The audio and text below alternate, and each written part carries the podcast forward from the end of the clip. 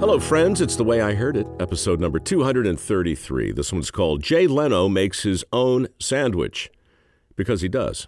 He also drives his own cars, parks his own cars, writes his own jokes, and does all sorts of other things a man like Jay Leno might not be expected or inclined to do.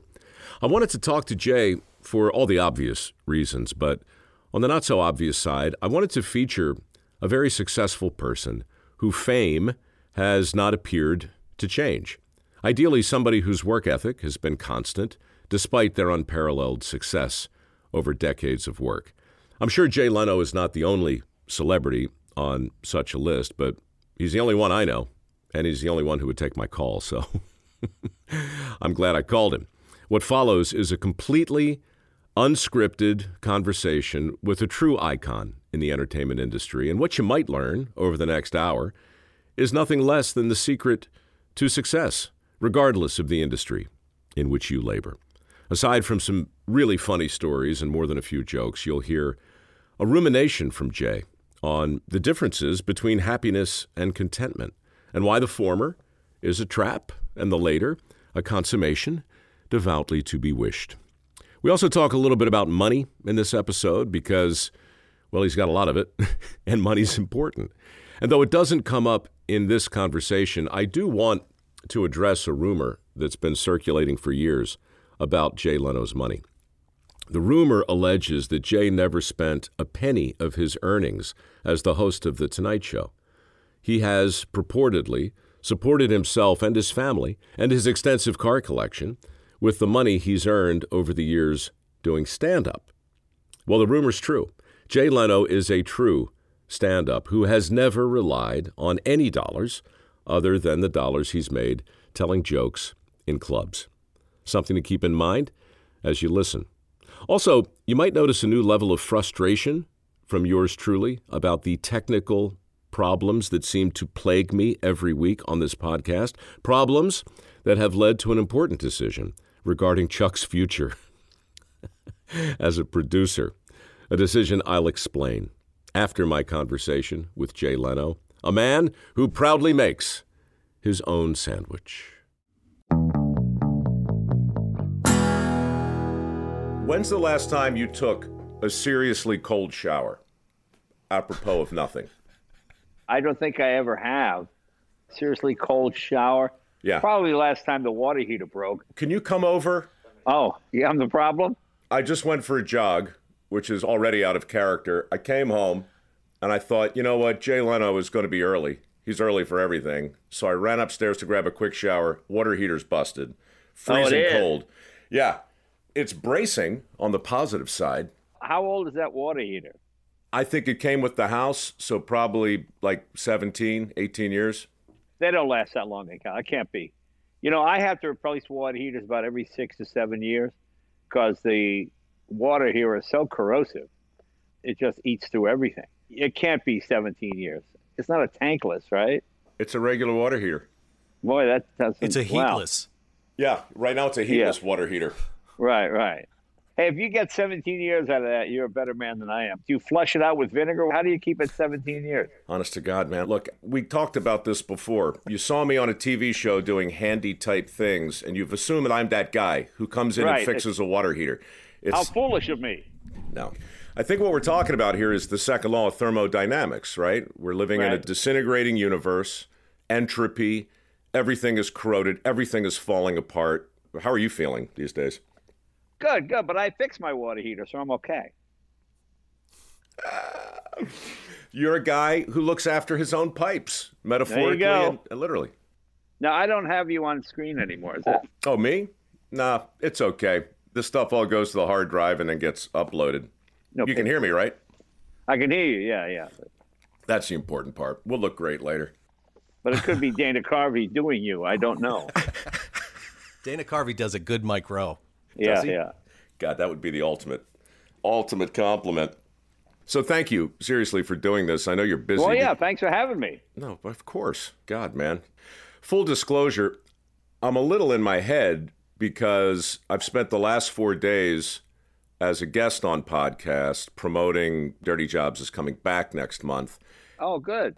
And I'm just overwhelmed once again by the fact that we spend a lot of time answering the same questions over and over and kind of telling mm-hmm. the same stories. And I don't want to ask you the same questions people always ask you. But on the other hand, I can't imagine there's a question you haven't been asked.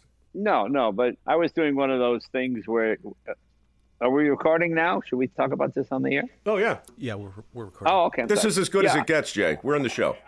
I did a thing. Uh, I was promoting something, you know, whatever it was, a TV thing. But wait a minute. other- Before you tell this story, since Yes. we did sort of stop there, Mike, why don't you leave and come back just to try to get you on screen? Oh, I'm off screen? Yeah, it says the camera is disabled due to slow internet connection, but Okay. it, the video is still recording. I'll just hop back in. That's fine. You know what? Maybe I'll just plug this stupid Ethernet thing, and that should probably be better. I'll hop out and hop right back. How does one leave a call exactly?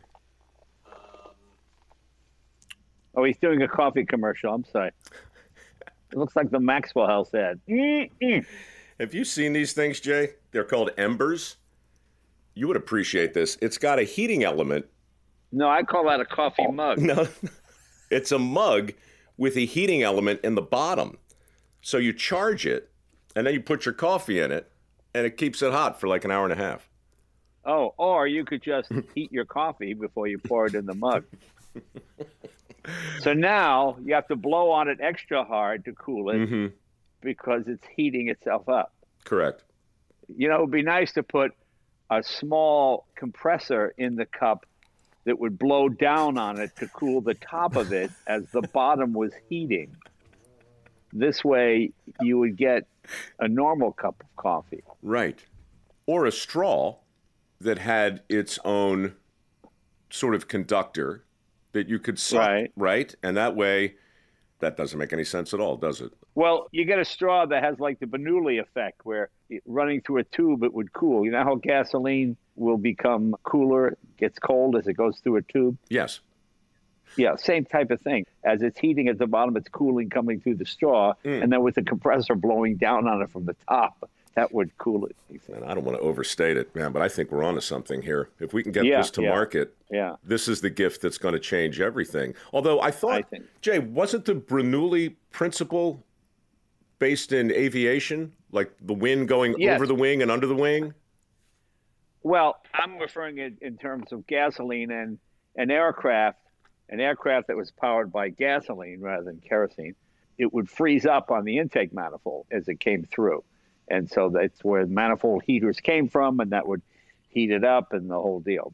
Bernoulli effect, I think it only applies to gasoline, though, doesn't it? Interesting. No, I guess not. No, no, it doesn't. No, it's not. I thought it had to do with the fact that lift is created paradoxically by the fact that air goes over top of the wing as well as beneath it, creating a some sort of principle, which I think Bernoulli got credit for on account of his name. Right. It also applies with gasoline. Gasoline going through aluminum intake manifold on a car will get colder as, as the opening gets smaller. If it has to go through a, a smaller area, hmm. it will cool literally to the point of freezing up. That's why you have an intake manifold. So the point is, if we do this coffee mug right, there's an intake manifold employing basic concepts of cooling mm. and heating vis-a-vis Bernoulli, but we're also going to have a heating element underneath it and some sort of compressor on the top to blow cool air down so it doesn't get too hot. Right. Right. The trouble is now you've got a coffee mug that runs about fifteen hundred dollars, two thousand dollars, something like that. So that's going to get a little price. The idea is make it cost efficient. Someday in the future, they will have air compressors the size of your thumbnail that will be able to blow down on it. So as far as right now, the coffee mug would have to be the size of a 55 gallon drum to accomplish all that, that you want. And then getting a handle on it would be another. Uh, That's a whole right, right. You would Right, need separate exactly. people to pick it up and pour it. Well, it comes Right. with a team of men. right, right, right. You'd have to. Again, yeah, go back to the basics again. Yeah. You won't remember this. I We don't had a remember it. Similar. We had a similar conversation in Malibu, driving around in Jim Rockford's old Firebird, which you were Right. kind enough to procure for me. We were just discussing the joy of a car like that, but at the same time, some of the uh, the redundancies or some of the technology that outsmarted itself. And now you look at a great car like that and you think, you know, it's still kind of a piece of crap, although you still sort of love it in spite of all of its maybe at the time over designed components. I don't know. Is there something in there like a question? Over the design component in a early 80s Firebird? Yeah. It was I'm trying to think of what that would be. Well, it would have been the fact that you got me the actual car they used in the show, which means it was filled Right. with all those audio things. It was rigged for the show. That car lived so large in my memory. It was so strange to see it there in real life. I really wasn't sure how to behave when I sat in it. And then, much less dealing with your questions, driving around in this old thing that I find cars act pretty much the same no matter how you behave. I've never seen a car, oh, suddenly become insulted or that's it, then it's here type of. They're pretty tolerant of almost any behavior. unless And you're the perfect example. Yeah. unless a reporter is writing about how a car drove through a crowd of people, for instance. Right. Something tragic happens, and it was the Right. car that did it. I've been noticing that in the headlines here of late. Well, that was a James Brolin film from 1976. the Car, do you remember? I do. It was like this, probably the stupidest movie ever made. And they wanted to make sure they insulted every major manufacturer. So it was part Lincoln Continental, part Cadillac, part Chrysler Imperial, and a little bit of every kind of car in it. I don't know what the engine was. Did I see you last in your garage? I guess it was. We were shooting something with Optima, and I think you walked in in the midst of some. Well, the last time you saw me was right now in my garage where I am. That's where you are. This is the last time you saw me. You can't argue with that logic. When did you become so literal? You know, right now, actually. You're still doing it. I figured we had nothing to say, so we might as well do it literally. All right. Well, if we're going to do that, if we're going to Yeah. live in the moment, Right. journey with me, if you will, to the very right. first time we met, which would have been 2006. Right. I was a guest on your show, and I want to pay you a compliment. You said something when you introduced me that actually kind of changed everything. I was nervous. I was backstage. I was looking at all the old paraphernalia, Carson pictures, and guests and everything. And I'm just standing there having a hard time believing I'm on The Tonight Show. And you introduced me. I think your exact words were hero to the working man, Mike Rowe. Ah. And I swear I can still hear the sound of my sphincter slamming shut. I was so flattered You know, that's called too much information, really, at that point. That's almost the point where now that's an image, sadly, I will not be able to get out of my head for a while. Okay. But go ahead. You're welcome. I'm just saying, being on your show and being introduced that way was so weird and so flattering. And I never thanked you for it, but three days Oh. later, Ford called. And they had seen that appearance, and we wound up being in business for eight years. Oh, that's great. That's great. Yeah. And of course, I didn't make a dime on it. But yeah, yeah, no, that's that's great. So I get a firm handshake. Well, thank you. Thank you very much. No, it was very kind. And No. for that reason, I was. Well, it was true. Was it? Yeah, I think it's true. I mean, the funny part about it is, as a country, we're always very suspicious of intellectualism here. So when you can combine it with a little blue collar, you get almost the perfect deal. I always say, like, whenever you watch news in Europe and they want to go in, we're here in front of The Hague. We're at Oxford University where we talk to Professor so and so.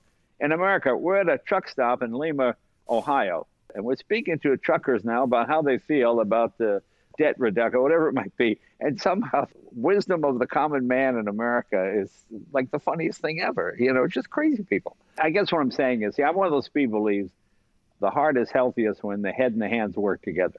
Like I work in my garage during the day, and then at night I go out and I stand on stage and I tell jokes. Okay, so at night, oh, I work with my head, and during the day, I kind of mindlessly just do things with my hands.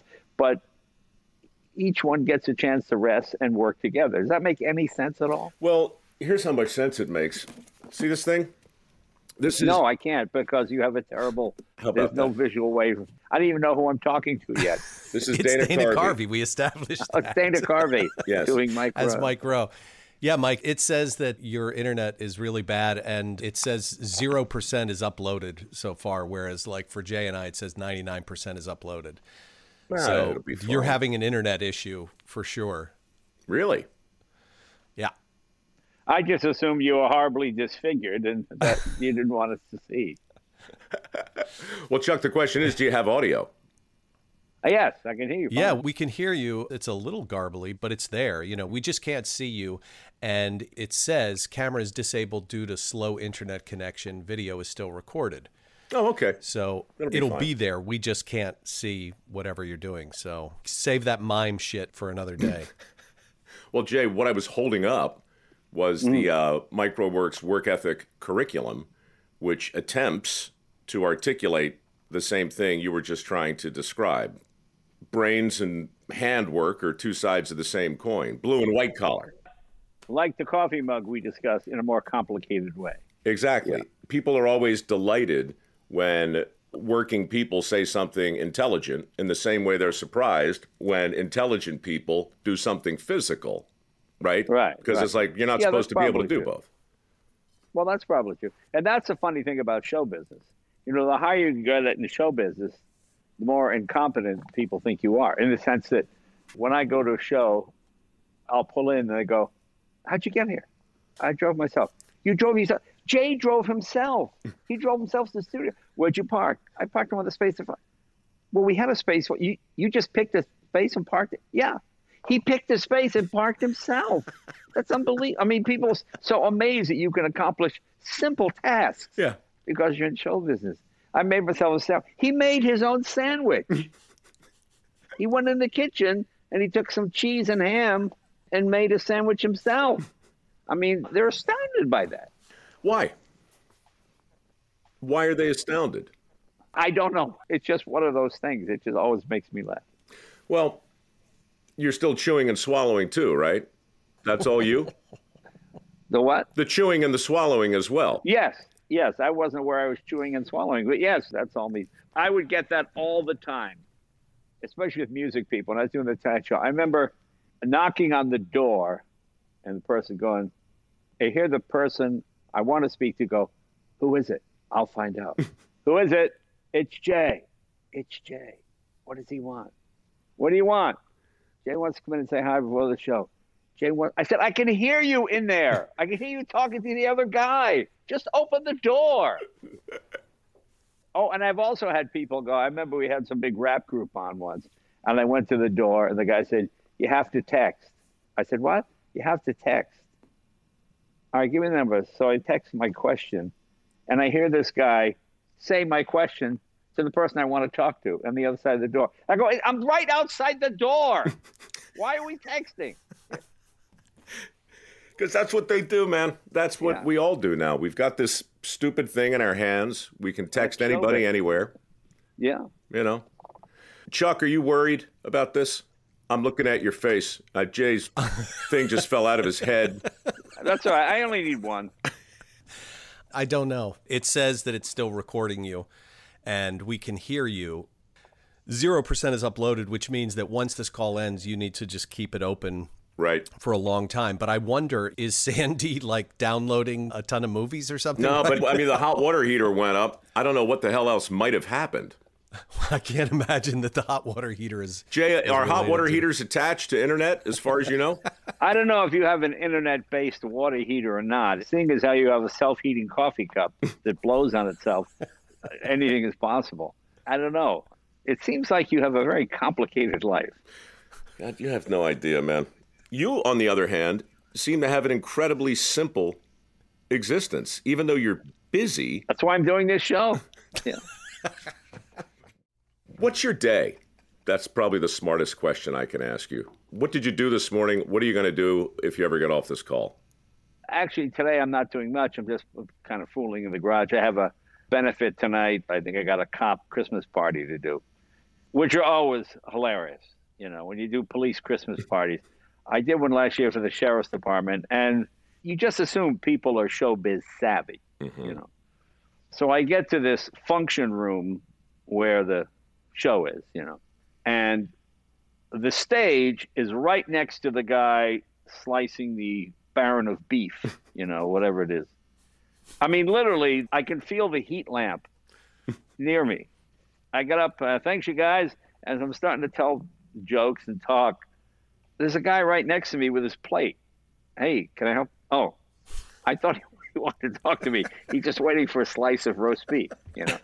And so now a lot of cops begin to get behind him to get the roast beef, you know. So, and I'm trying to move this way, but the stage is not big. I just can't get away from the roast beef and the heat lamp, you know. And you go, that's why free shows are the worst. They're the hardest to do Yep. because they're free. So everybody just assumes, you know.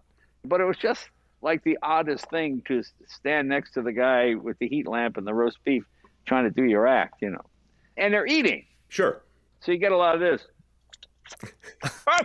you know, so their back is to you, and you sort of struggle through. And well, Jay, thanks for coming. Well, thanks, thanks, you guys, and appreciate it. And they're very appreciative. It's just very odd. Well, you said once that as a comic, what you need to do is not go to the places where they necessarily love you, right? Right. Go to the That's places trick. that are in some way challenging. And I think it's interesting that at this point in your career, the only place you can find that's a challenge has roast beef and a heat lamp. It happens. You know, I remember I did. Uh, a guy was having this huge wedding. He hired me, Dana Carvey, and Rod Stewart. Okay. Now Rod Stewart, with his setup, was at least a half a million dollars. So this guy was spending serious money. So we get there, and Dana goes up, and it's a wedding. Woo-hoo, People are drinking, carousing. Nobody hears a word. Dana comes off like he's been just shell shocked, you know. And then I go on, bomb horribly. I get, no, how's everybody doing? I mean, not even nothing. Dana and I are both bombed now. I go, well, Rod Stewart will save the day. Do you think I'm saying? I'm trying to sing. just nobody. Just a complete waste. I go, how much money did this guy spend on this? What a complete waste of time. People literally walking past Rod Stewart with food and, oh, hey, how you doing? Yeah, yeah, yeah, yeah, hilarious. Just hilarious. No matter how far you get up, there are still awful gigs out there. The question is was there a videographer and was this taped? Because if that exists on tape, you, Carvey, and Stewart all crap in the bed at the same time, that's gold. I think most people have it in their contract. It's not to be taped, but everybody has cell phones. So I'm sure there's some tape that exists. Seeing you be not funny for a half hour is really not that hard. But if you intercut it, right? So you bomb, a quick cut to Carvey bombing, and then a montage of Rod Stewart singing through the whole thing. Yeah. It really could be one of the greatest instructional videos. You know, I'll try and track the guy down. That's a great idea. It's no coffee cup, as ideas go. It's pretty good. Whose idea was Jay Leno's garage?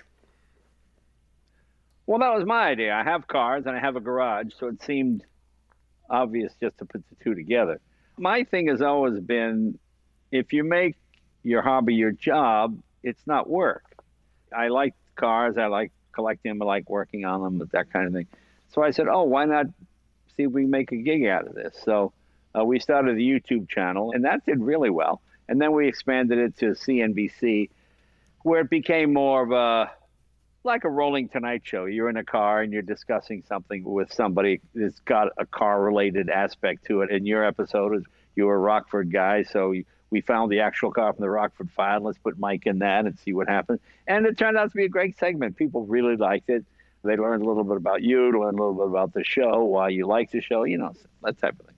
I'm just curious because obviously you're in a position where you can do anything that you want.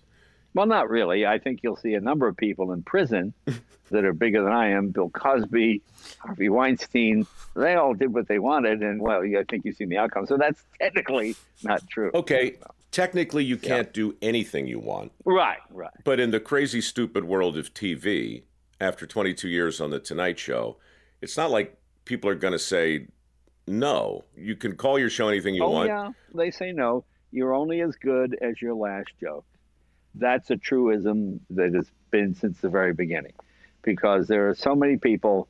All you have to do is be off the Tonight Show for five or six years, and you've lost an entire generation. Mm-hmm. I meet young people who might know me from the car show, or maybe even from Tim Allen's show, have no recollection or know anything about the Tonight Show, which was on for 22 years.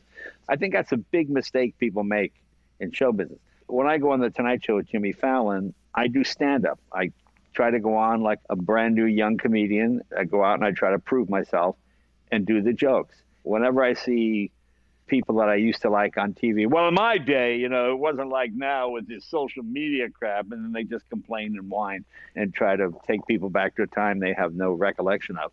You just sort of move forward, and you keep doing new jokes. No, in some cases, you have to work harder. There's a couple of comedy clubs around town here that opened up during the pandemic and I would go in there to try stuff out. And I would see young comics who kind of knew me but didn't know what I did, and they would be like, "Oh, what's this guy going to do?" Anything, you know. So when you go up and you have real jokes, suddenly, oh, oh, they're impressed. you know, youth has a certain arrogance. I had it when I started. The old time comedian, was, oh, what's this guy going to do? And then, wow, he really is funny. You know, there's that thing to sort of rebel against anything your parents like, your parents thought was funny, sure. you know. And I think that has remained throughout history. That's what always amazes me when I talk to people. You know, now people are so different. I, go, I grew up in the 60s. People were worse than the 60s. They were going out blowing up the Bank of America and the SDS and just crazy stuff going on all over the place. I think they're better behaved now than they were when I was young, but that's just my opinion. Every generation always has this thing in their head that the world's just gone to hell in a handbasket in the last 20 years, right. you know, which is not true. Well, what I meant to say wasn't that you can do anything you want. What I meant to say was you don't have to do anything.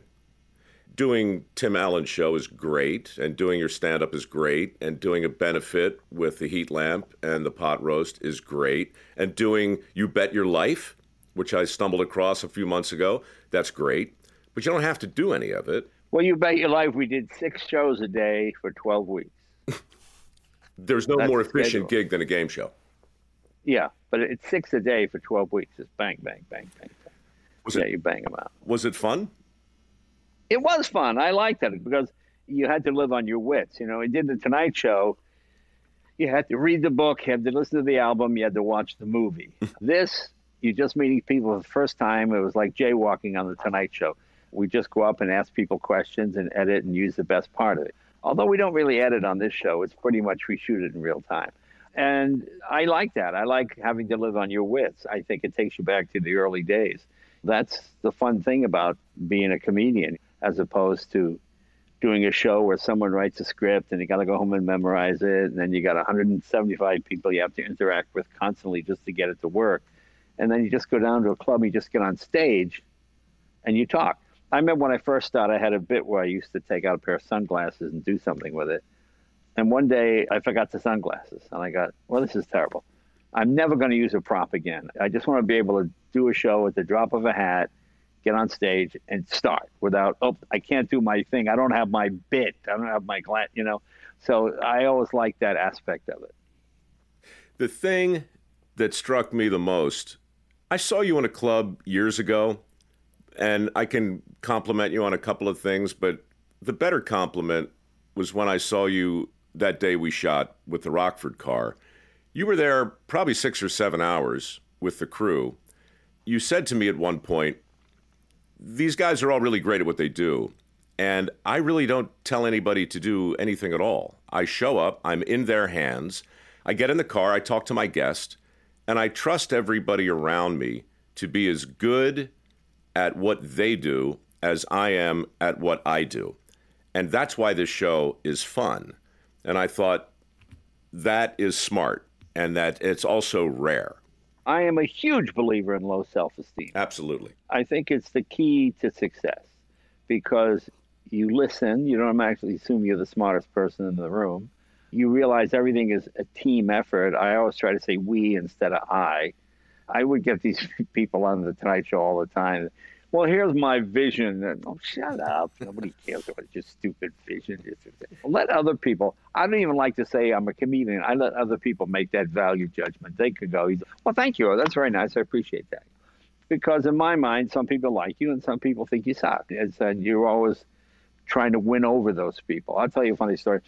I was dating a girl once, and on the third or fourth date, she brought her parents to the show. So I go, okay. So I'm on stage and I see her sitting in the front row with her mother and father, and her dad's like this. So I'm just da da da da da, you know, throwing the joke his way. Nothing, you know. And now I'm like sweating bullets. I'm like, what?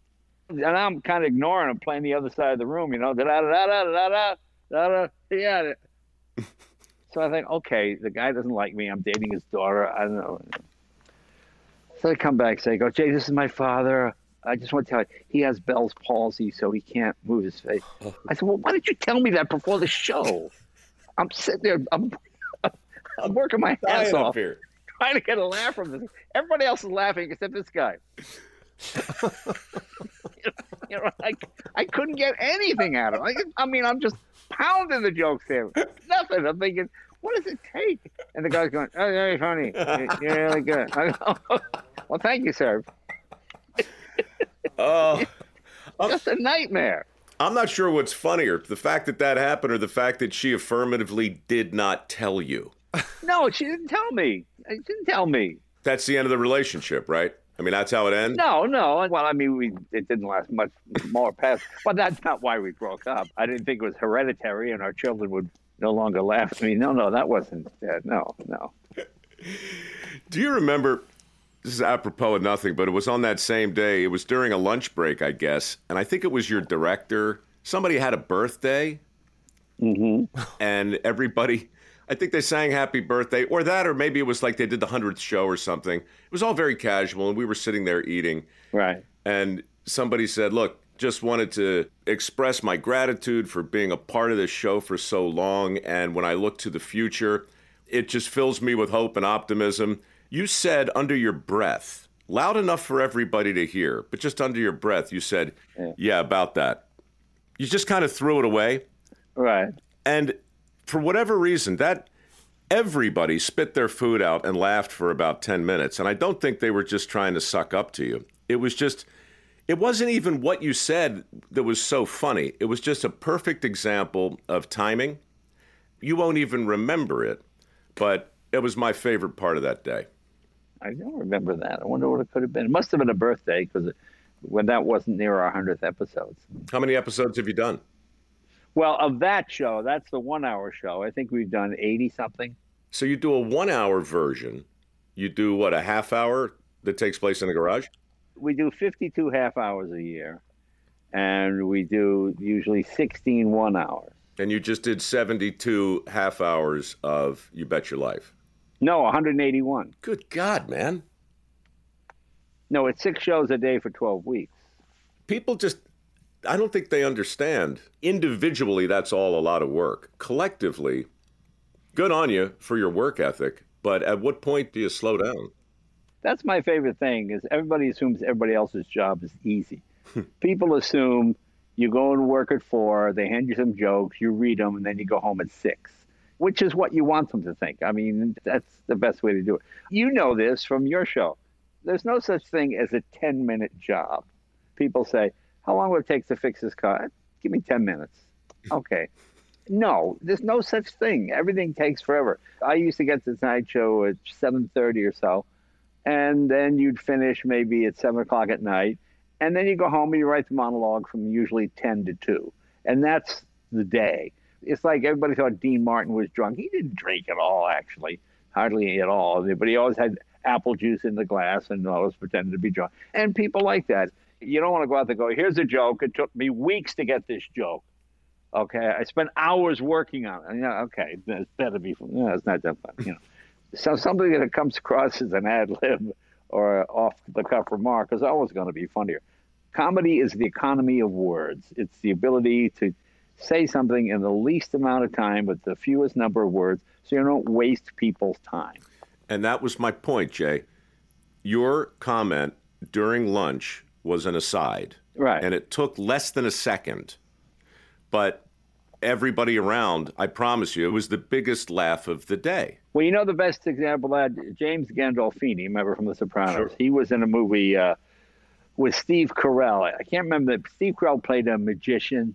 Gandolfini was the Vegas nightclub quote gangster owner, and he wanted Steve Carell to play at his kid's birthday party.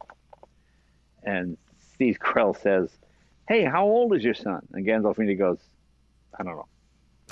I don't know." That I don't know is the funniest thing I ever heard. It just killed me. It was just the brevity. It just the incredible Burt Wonderstone. I think something like that. Yes. That was the name of the movie. Yes. Yeah, that's what it was. But Gandolfini goes, I don't know. to me, just the one word is the key. Bob Newhart was the master Oh, of yeah. that. My favorite Bob Newhart line. He used to do this bit about an astronaut having the first contact with extraterrestrials hmm and he comes back to Earth. There's a press conference, and he's talking, and one of the reporters says, "Astronaut so and so, how far ahead of us are the aliens?" and New- Newhart says, "About six weeks." and six weeks, you know, two weeks you can catch up to. Six months, we'll never be here. Right. But six weeks, you can't catch six weeks. Nobody can make up six weeks. You know, it's just finding the right. That's what Newhart always did best. He always had just the right word, the Mhm. right phrase. About six weeks. I fell off my chair at that because you had to listen, you had to pay attention. But if you did, you were rewarded with just the funny line. I mean, when you think about it, there's no other amount of time that it's funnier there than six weeks. Why is six weeks funnier than a month and a half? because you can't catch six weeks. But a month and a half is also six weeks, but six Yeah, weeks. but a month and a half sounds a lot longer. And the other thing was about Newhart, a line like that came out of a body with a face like the father of your girlfriend. Right, right. So right, there's yeah, no expression on his face right. when he says this. It forces you to think even more and focus even more on what he's saying because he's, yeah, when you watch early Newhart, in the old days of the Tonight Show, you did a seven to nine minute monologue. Nowadays, they have you to four and a half because I don't know what the rush is. I never could watch that show, Last Comic Standing, because the comics got two minutes.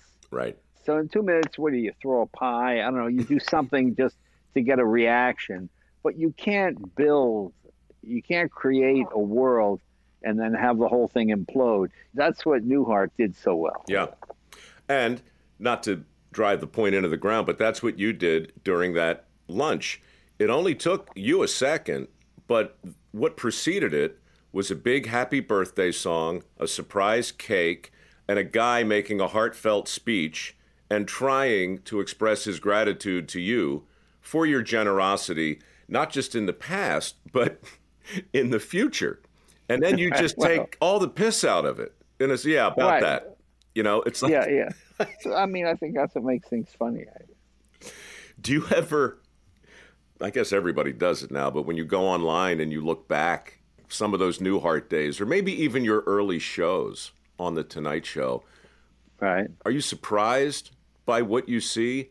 Maybe that's the What you wrong way to ask it, but I see clips on YouTube of me, like in the early 90s, and I have absolutely no recollection of what I'm going to say or what I did. That's funny because as a comedian, you tend to remember every joke you did. When you do over 4,000 Tonight shows, you realize it's 4,000 monologues. So whenever I hear a joke, I can judge it whether it was funny. I saw one the other day. I remember doing this joke too, but I didn't remember the joke until I heard it was about there was a baby born in China, and the baby was born with the vestiges of a third eye. It didn't have an action, but had the vestiges of a third eye. And today, LensCrafters said they can make him glasses in about an hour and a half. Now, that's old enough that it makes me want to do something I would never otherwise do, which is explain the punchline, because there are probably a lot of people who don't remember LensCrafter's promise Right. 15, 20 That years ago was, hour. yeah, we got glasses in about an hour. But I never met anybody that didn't get that joke. Oh, really? Uh, you know, another one that was like that. I said that I had I'd done a gig in Alaska in February, and I got to Alaska, and it was the time of year when the sun came up at like 11:30 in the morning. It went down at 1:30 in the afternoon. The hotel I was staying at, it was like 40 degrees below zero. The hotel, instead of windows, it had that thick, I call it urinal glass, like they have in the New York subways. Light comes through, but you can't see Sure. and it's so thick, you know, because it's so cold. It was 40 degrees below zero, yet when I went into the thrifty drugstore, the ice cream was still soft. I don't understand how that could be. You know, Now, you know, that's an example of taking totally unrelated things. But that's the one thing people always would complain about thrifty ice cream, that it was soft. You know, like the ice cream was. I don't understand how it can be forty degrees. so my question about that is Yeah. is that a joke or is that a story? Were you really in Alaska? Or Yes, I really was in Alaska, and I really was in a thrifty. I have no idea whether the ice cream was soft or not. Right. But I'll tell you a true story that you'll probably like. That's actually true. It seems rather sad, but it involves another comedian, Rodney Dangerfield. And Rodney and I were good friends.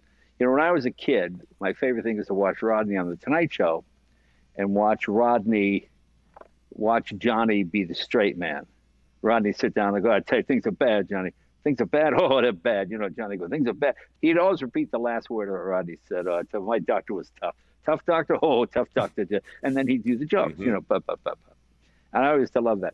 And one day I saw Rodney on Merv Griffin, and Rodney comes out. I tell you, he says, I, I stayed in some rough hotels, rough hotels.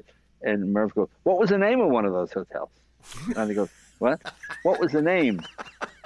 Oh, okay. So, okay. Then Rodney gets back on track, and I tell you where I live, it's a dump. Uh, it's a dump. My place is a. And Rodney go, and then Merv quite instantly goes, "Well, you're up on the west side with me. You're up above 75th Street. It's beautiful there, isn't it?" And Rodney, what? Well, uh, yeah, hilarious. You know, anyway, so I never wanted to make that mistake. Right. So whenever I'd have Rodney on the Tonight Show, I always would take his last word and throw it back. Say things are bad. Bad, are they? Oh, they're bad. You know. So I had Rodney on oh, a dozen times. I don't know. And then one time I had him on, and Rodney seemed a little off his game. His hand, what you know, he'd always do this with the tie, but the hand was over here. You know, little things. If you have a favorite musician and you watch them play, you know he might still hit the note, but it doesn't sound quite as crisp as it. I said to Debbie, our producer, while Rodney was doing his act, I said, call the paramedics. I think Rodney's having a stroke. She goes, what are you talking about? I said, I think he's having a stroke. Just call the paramedics. If I'm wrong, I'm. Okay, so Rodney sits down and he's really sweating. Hmm. And this was 2004, and he's sweating more than normal, you know, and everything. And he, he did fine. He did great on the show. Finished the set. He did the things are bad. Oh, Jada bad. You know, he's throwing all that away. Okay. So then the show ends. Rodney's dressing room. The paramedics come. I go, Rodney's in his room. And then they take him out in a stretcher. And I, they go, he had a minor stroke. I said, he did have a stroke. Okay. So I kept in touch. Uh, Rodney died not long after that. But Joan, his wife, she called me. She said, Jay, Rodney, can you come to the hospital? Rodney's in a coma.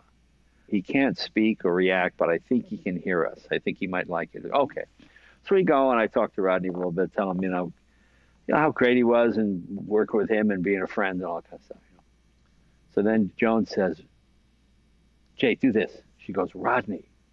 She goes, Jay, put your finger in Rodney's hand. So I put my finger in Rodney's hand, you know. And she goes, Rodney, if you know it's Jay, squeeze his finger. so I felt just a slight squeeze. And I leaned over and I said, Rodney, that's not my finger. so, and he did this. He did it.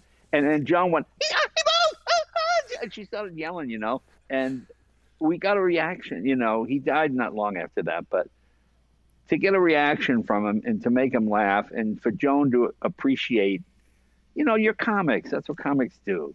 You know, nobody thought, oh, that was insensitive or cruel or you're being mean. To make a comic laugh or to get you to laugh, it was just a great thing. And that was just, so that would be the difference between a story and a joke is what. Yeah. To make a comic like him laugh in a coma, Right. that's some pretty good material. That's what was fun. That's what you always wanted to do with Johnny, to make Johnny laugh, making Letterman laugh. I loved that in the 80s more than anything because Dave was hard and he had to find exactly the right kind of, I just knew the right kind of jokes that would get Letterman's attention. And uh, so that was fun.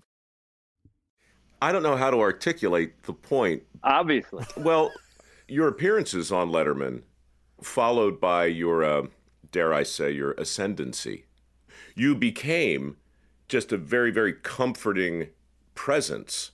Well, you know, it's funny because when I would do talk shows before, growing up in New England, you have that certain New England ethic. I would always call Johnny Mr. Carson. I wasn't comfortable. Well, you know, Johnny, mm-hmm. you know, I just, whenever I meet my dad's friends, hello, Mr. Siliberto, I couldn't call him Claudio, whatever his name was. It would always be like, this is the first place I came to where people introduced their parents by the first name. This is my parents, Betty and Joe. I go, uh, how are you, Mrs. DeMarco? Whatever your name is. So there was always, I couldn't be rude to Johnny or rude to Merv Griffin or Mike Douglas or any of those guys. It felt uncomfortably. So Letterman was a contemporary. I knew Dave from the clubs, so I could go out and my favorite thing to do was I knew Dave was always nervous before he went on. So whenever I did the Letterman show, I would get it like a huge meatball sandwich, and I would stand near the makeup room. When Letterman came around the corner, I go, Dave, try this meatball. You how can you eat that thing before you go on? Oh, Dave, it's delicious, delicious meatball. You, you got to try the sauce. No, I'm not trying. And I would just keep pushing this meatball sandwich in his face all the time, you know. And his awkwardness, it just was funny. And then a couple of times I'd bring the meatball sandwich out on the stage, you know, put on the desk, and you know, just get tomato sauce all over everything on his desk, and he would just be just disgusted, you're furious, you know. Uh, not really, but in a funny way. And it was uh, my favorite time in my career doing those shows. Your favorite time in your career was being a guest? Yeah, because you could do whatever you wanted. You had the opportunity to hone a piece of material. When you host the Tonight Show, you can't be outrageous every day because eventually it reaches the point of no return. I remember Sam Kinison was outrageous. Then he had about necrophilia, having sex with dead people. Okay. Well, where do you go from there? What's your next thing? what? That's kind of what happens. You see that happen with a lot of comics, you know, with Louis C.K. and everybody. I mean, it gets so outrageous that it's not outrageous anymore. Right. It's like moderation on all things. Mm-hmm. Someone asked me if I was happy, and I say, I I never shoot for happiness. I shoot for contented. Because contented, you can last a long time. Happiness is like drinking champagne every day. Okay, by the end of the month, you're just an alcoholic. You know, that's all it is. Because you can't be happy every single day. Now you're like a crazy person. Or Winston Churchill. Yeah, if you just shoot for contented, you're fine. That's probably a good thing to riff on for a second. That curriculum I mentioned before, it's really about job satisfaction. Everybody talks about how to be happy in your work. Right. I think I said to you, Chuck, after shooting with Jay, I said, one of these days, that guy is probably going to write a book on how to stay sane in this business and how to be mm-hmm. content in what you do. And it's really not about being happy, it's about hitting a lot of singles, it seems like, and finding a way to maintain some equilibrium. Like you say, you can't be Kinison every night. Right, right, right. And then suddenly you become a host. Maybe that's the distinction. When you're a comedian and you show up on Letterman's show or anybody's show, you're a guest. Right. But then you become the host. That's an interesting transition to navigate, I would think. It is. It's a very interesting transition. And you lose people along the way because you're now a member of what you used to rebel again or make fun of. You're the man. You know? So you either roll with it and accept it and make fun of it, or you're or you're a hypocrite. You know. Well, I guess the question then is, how do you get that into minds of kids today? How do you get work ethic? You mentioned the sort of a New England work ethic, a Puritan work ethic. You're the best example I know of somebody who works. You know something? If you look at the population, you have 10% are this, 10% are that, 70% are followers, 10% are leaders. It's been the same all the way through history. 10% of every population will usually be gay, 10% will be this. I always hear that, oh, this generation, they don't do this, or this generation. I even take umbrage with like the greatest generation. It was a great generation, but you know, we had people like Pat Tillman, who died uh, later killed, but uh, 9 11. Here's a guy had a multi gazillion dollar career in professional sports, gave it up because he was so moved by the events of 9/11 that he joined the service and paid for it with his life.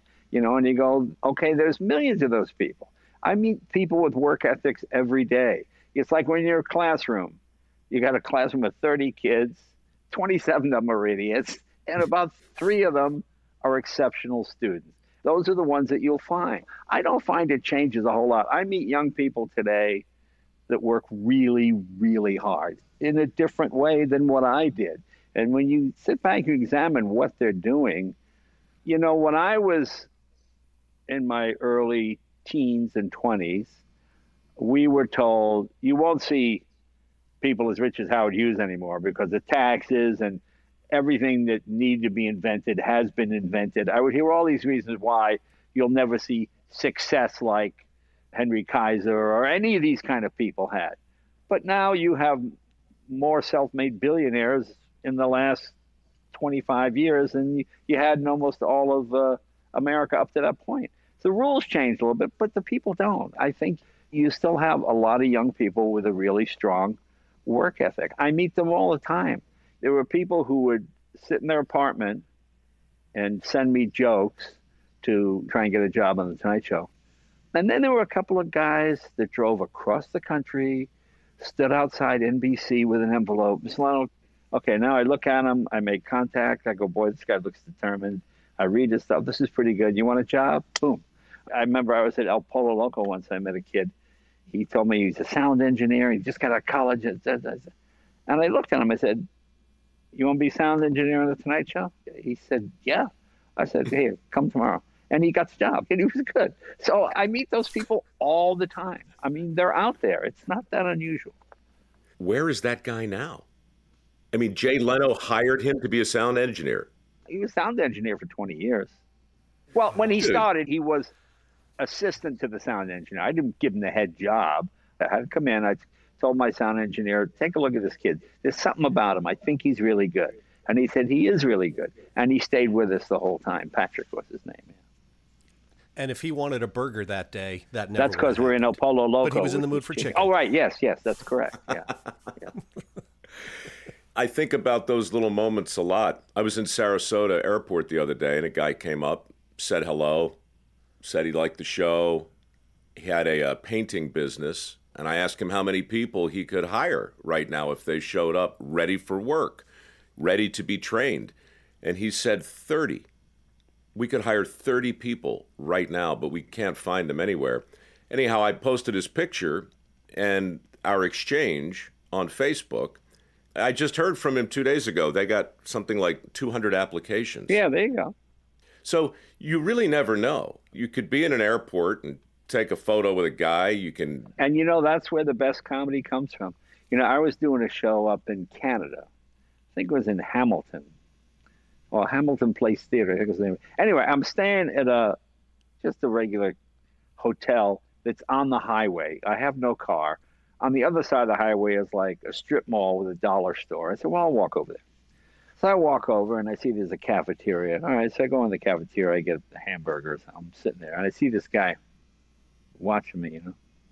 I go, Can I help you? He goes, Oh, yeah, how you doing? Hey, you're that TV fellow, eh? You're the fellow on the TV that I see? I said, Yeah, I'm doing a show here. Oh, okay. So I gave him a ticket. He said, You want to come to the show? Yeah, I'll give him a ticket. And then he keeps looking at me, you know. I said, Did you want to ask me something? I said, He goes, yeah, can I ask you a question about the show business? Is that cool? I said, yeah, yeah. He goes, you know, uh, you know those Prell commercials you see on TV where like, you know, the girls in the shower and they're washing their hair? I said, yeah. He says to me, uh, do they have any clothes on in those commercials? so I figure, oh, this is great. I said, oh, yeah, they have to be naked because you can't say you're taking a shower if you're not taking an actual shower. So they have to be naked and they have to act, take an actual shower. And this guy goes, "Oh, oh, is that right? Yeah, yeah." I said, "In fact, a friend of mine, that's his job. He casts those. He has to pick the girls, watch them take a shower, and decide if they're good enough to do." Of course, he goes, "Oh man, what? I didn't get a job like that. Either. That'd be some job to have." I said, "Well, oh no, you got to be very professional." He goes, "Oh no, I, I would be professional." He goes, "Oh yeah, that's what you have to do." And I said, "He must look at 15, 20 women a day just watch them take showers." This guy getting so worked up you know, he's so excited about this this prospect of, you know, going to one of these auditions. I said, no, but you can't go watch the auditions. He goes, no, no, I'd be professional if I did. I said, well, no, I can't. I said, I can't get you in the audition. But I just like the fact that here he is freezing in Canada, like 50 miles north of Toronto, watching Prell commercials. oh yeah. He's thinking some way there's a guy in Hollywood just watching girls take showers all day. What's better than that?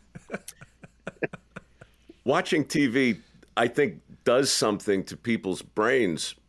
Otherwise, rational people. My grandmother asked me one day years ago, she said, When you see Jerry Seinfeld, would you tell him she had some note about Elaine and also Tom Brokaw? I was wondering. So, my grandmother, I think she believed that everybody on TV kind of lived on like a TV island. Right, right. And yeah. we all just kind of saw each other. I mean, I've never met Jerry Seinfeld. I never met Tom Brokaw. And she's not the only one. People look at a Prell oh, yeah, commercial yeah. and might seriously wonder. My mother, every afternoon, she would have her glass of wine and she'd watch her story and then she'd watch Oprah. and the older my mother got, the bigger the glass of wine. By the time my mom was 81, it was the 44 ounce big gulp of wine. You know, the one where the whole bottle fits in the glass, the glass like this big. So I walk in and I see the glasses just about empty. And my mother's from Scotland, you know. She goes, Jamie, can I ask you a question, Jamie? I said, Yeah, Mom, what is it? She goes, I'm watching the Oprah, and Oprah's talking to the lesbian people. She goes, Now, Jamie, I don't understand what the lesbian people do when they get together. I go, You know, Ma, it's a lot of my wheelhouse. I said, Not being a lesbian myself, I don't want to give you bad advice. I said, I talked to Daddy. Uh, Daddy will explain it to you. I, I'm not really sure. She goes, I don't know when they get. I don't know, Ma. I have no idea what they do when they get together. Yeah, hilarious, hilarious. I'm not sure if the lesbian thing's funnier than the oh, yeah, Oprah. I mean, that's what my mother. That's what my mother would call her. I'm watching the Oprah. Anytime you yeah. put the in front of something like the yeah. science is well, a good one, right? You know who does that? It's not science anymore. It's the science. Foreigners always make plural single and singles plural. Like foreigners will say, uh, I have to get the transmissions fixed on my car and change the wheel and rotate the wheel. No, you rotate the wheels and change the transmission. They always get the plural and the singular mixed up. Yeah. You remember the old Steve Martin bit when he's he thought he could be understood in Paris by speaking oh. in English oh, with yeah, a French accent. Yeah, that's, yeah, yeah. Yeah, I would like to go to the hotel. Well, that was my favorite thing. no. Remember the TV show Mission Impossible? They would always oh, be sure. in make up a country, uh, Uzbekistan, uh, something, you know, and they would just put a Z on the end of like a police car, police Z. Oh, oh, that must be how you say police in that language. Right. Or when police. they went into a phone booth, telephone Z. Oh, telephone Z. Oh, that's European for telephone. Oh, it's very good. Yeah. Did you ever meet any of those guys? Peter Graves, Martin Landau? Martin Landau, I met. Yeah, I think I had Martin Landau on the Tonight Show. Yeah, where they got the thing with it. Oh yeah. wow, it's amazing. Yeah, I yeah. still love that. Yeah, the, the original yeah, Face yeah, Off. Yeah, it was incredible. I don't want to keep you. It's hey, been I an don't hour. Want to stay. Freaking technology's a no. nightmare. That's perfect. See how it's all coming together? I don't want him here anymore, and he wants to go. No, Chuck, how it's long perfect. Was, oh, it's an over an hour. That's that's serendipity right there. Uh, I don't know no, her, look, but man, she's it's, very it's... talented. Serendipity. Go. Just sounds like a folk singer from You're the a, 60s. Uh, Please welcome Serendipity, ladies and gentlemen. Put your hands That's together, right. And there is an audience filled with Bell palsy. Oh, oh, and you, like nothing. the, you like the Bell palsy guy. I swear to that is so horrifying Yeah. because you oh. know when you're bombing Yeah. like that, just the idea of you trying harder and harder and harder. I'm just throwing the jokes. Just nothing from this guy. Yeah. You're playing to an audience of one, and he's Yeah, a statue. exactly. Right. That's such a great story. Again, it's not just because he's a tough crowd, it's because he's the father of the girl Right. you're dating. You want to impress her, you want to do a good show, and he's just a yeah, and, and he wasn't a tough crowd. He actually liked the show. I just had no idea. All right. Well, look, you're a very generous man, and I appreciate the hour. Well, thanks for taking the time, my friend. Anytime. And Are you kidding? come by the garage and say hello. I promised I will. Good luck with the new show. When does it start? It looks like January 2nd, we're back with six hours Oh, okay. of this thing. It's a, uh, Oh, it's a great, great! Congratulations. It hurts, man. When does this air? This was your live. podcast? oh, this was live. Two weeks. No. Oh, well, most of these are shown posthumously. You know, that's so. All right. Well, thank we're you guys. it. Thanks for taking the time. Hey, have a good. Well, I can't say have a happy holiday. Because well, I hope you had a happy holiday two weeks ago when we taped this. Okay. No, Valentine's, Day's Valentine's coming. Day. It's going to be Thanks, great. you guys. Hey, look, and I am going to cut you. you in uh, 50-50 on the coffee cup. I think it's going to Yeah, be yeah, I think that's a good idea with a little air compressor Yes. blowing down on. Yeah, Hell all yeah. right. All right. Thanks a lot. Thanks, brother. Hey, we never Take got care. to the story, you know, Which story? The story about asking the same questions. Oh, yeah. Oh, that's Yeah. right. Yes, you were going to well, tell the story, story. the story and was then we I was had doing a, one of these things where reporters wait in line. You sit next to whatever it is you're advertising, the big poster, and this guy had asked me, "How'd you get started?" Okay, he leaves. Female reporter sits down. How are you? Good to see you. She goes, "So tell me now, how'd you get started?" I started telling the story, and then she goes, "Hang on, that's the same thing you told the other guy." I said, Well, you asked me the same question. I can't get started differently each place. You have to ask a different question. You can't ask me how I got started, already hear the answer, and then expect a different answer. Oh, well, actually, I got started in Brazil. Uh, yeah, I want an exclusive, yeah, damn it. Yeah, just, just, uh, Conversely, and maybe to my shame, I went the other way. I got, what's your dirtiest job, Mike? Maybe, I don't know, 200,000 right. Oh, yeah, times. that, might make right? sense. Yeah. And so I used to answer the question. The dirtiest job is replacing a ruptured lift pump in a wastewater Right. treatment plant. And I have a whole story that goes with it, and I tell it. I just couldn't tell it anymore. So then the dirtiest job became, you know, cleaning out the back of a cement mixer. And then it became uh, skull cleaning. Actually, I remember seeing the worst job. I don't know if I told you this when I saw you. I remember I was like 10 years old. And Life magazine, everybody used to get back in the day because the pictures were big and there's usually events of what had happened earlier in the week. They said, it had a thing on the worst job in the world. And this is my favorite thing. It shows a guy in a giant sewer tunnel in New York. And the tunnel is huge, like maybe 12 feet tall and there are these giant iron bars like every foot and a half. And this guy's job, when the water started to rise and all the crap got caught, he had a pole, he would push it through so it would flow. hmm So when the water got high, you know, you only had to work really hard to keep it good. But my favorite thing was in the corner of the picture, about a foot and a half higher than the guy, I see his lunch pail. At some point during the day, he's pushing crap through. He whew, stops, takes a break, eats a sandwich. I'm thinking, well, at least he never has to leave to go to the bathroom. He he can just stand there. Sure. Really, it doesn't really make any difference. But I just remember seeing that the worst job was not doing this; it was having your lunch pail right, right there, right there. That was not good. Well, look, That man. was not good. But anyway, thanks for That was having one of the on. early lessons on that job, man. It's just when it comes right down to it, you got to eat. Doesn't really That's matter where you are. That's right. You got to eat. That's right. And you got to go. So you got the best of both worlds. I was always told never to poop where I eat, but you know what? That went out the window too. That's right. You do it every day, my friend. All right.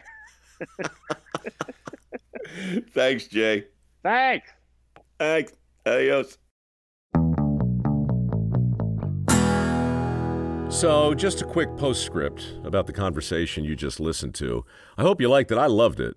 Full disclosure, I was uh, deeply unsettled for most of it because I was pretty sure none of it was being recorded as it was happening. It was such a weird hour. The water tank really broke. I took a freezing cold shower, got down here as soon as I could, and there's Jay, been waiting for 20 minutes, right? So it's a bad way to start a conversation with a guy who really doesn't have much time at all for the likes of me, but he was so generous with his time and I was so grateful that he was here that I just didn't even know what to do when my internet crashed about 2 minutes into this thing. you heard us talking about it, right? The internet didn't really crash, it just lost some of its robustness. The connection got a little weird. Jay could hear me, obviously, but he couldn't see me during our entire conversation. All he did was stand there for an hour and a half in his garage, staring at my big frozen face on his computer screen as we spoke. Now, this might not strike you as weird or extraordinary, but believe me, no celebrity at Jay Leno's level is going to spend an hour standing there talking to some dude's frozen face, not being sure if any of it's even being recorded. Meanwhile, I could see both Jay and Chuck in my monitor, but the indicator on my screen said 2% uploaded throughout the entire conversation, which did not bode well for a complete episode. And I really didn't know what to do when I first noticed it, we were like 20 minutes into this thing and I couldn't stop. And I couldn't say, look, man, I'm not sure any of this is being recorded. So we just kept doing it. And Jay just kept talking, and I just kept hoping against hope that somehow or another, everything I was saying was being stored on my hard drive, and maybe this platform, Riverside, that we use, might be able to retrieve it later and sync it all up. Anyway, obviously, that's what happened. And thank God, because I would have had to have called Jay to apologize or ask him to do it again. I would have had to fire Chuck for sure, even though it really wasn't his fault, because when you waste an hour of Jay Leno's time, somebody has to be fired, and I can't fire myself. Anyway, Chuck still has his job, and now he also has a brand new Maxim named in his honor. I call it the KC Papp or the Klausmeyer Celebrity Podcast Audiovisual Phenomenon. The KC Papp simply says that the odds of a technical problem unfolding during a podcast increase in direct proportion to the level of celebrity in question. In other words, the more famous the guest, the more likely it is that the producer will experience some kind of technical difficulty. The KC Papp has been proven time and time again on The Way I Heard It, most recently with Tim Allen just a couple of months ago. Tim recorded his podcast without a microphone, which was super exciting, on a runway of an airport. It was terrible. And now with Jay Leno. so after this episode, I thought I thought it was a phenomenon that deserved its own acronym. So when it happens again, as it surely will, you'll know what I mean when I curse the uh, KC Papp. anyway, I hate to ask if you could give us a five star review over on Apple, that'd be great. We don't deserve it, obviously, but it really does help, especially with all the KC papping going on. See you next week. Waiting on a tax return? Hopefully, it ends up in your hands. Fraudulent tax returns due to identity theft increased by 30% in 2023. If you're in a bind this tax season, LifeLock can help. Our U.S. based restoration specialists are experts dedicated to helping solve your identity theft issues and all LifeLock plans are backed by the Million Dollar Protection Package. So we'll reimburse you up to the limits of your plan if you lose money due to identity theft. Help protect your information this tax season with LifeLock. Save up to 25% your first year at LifeLock.com slash aware.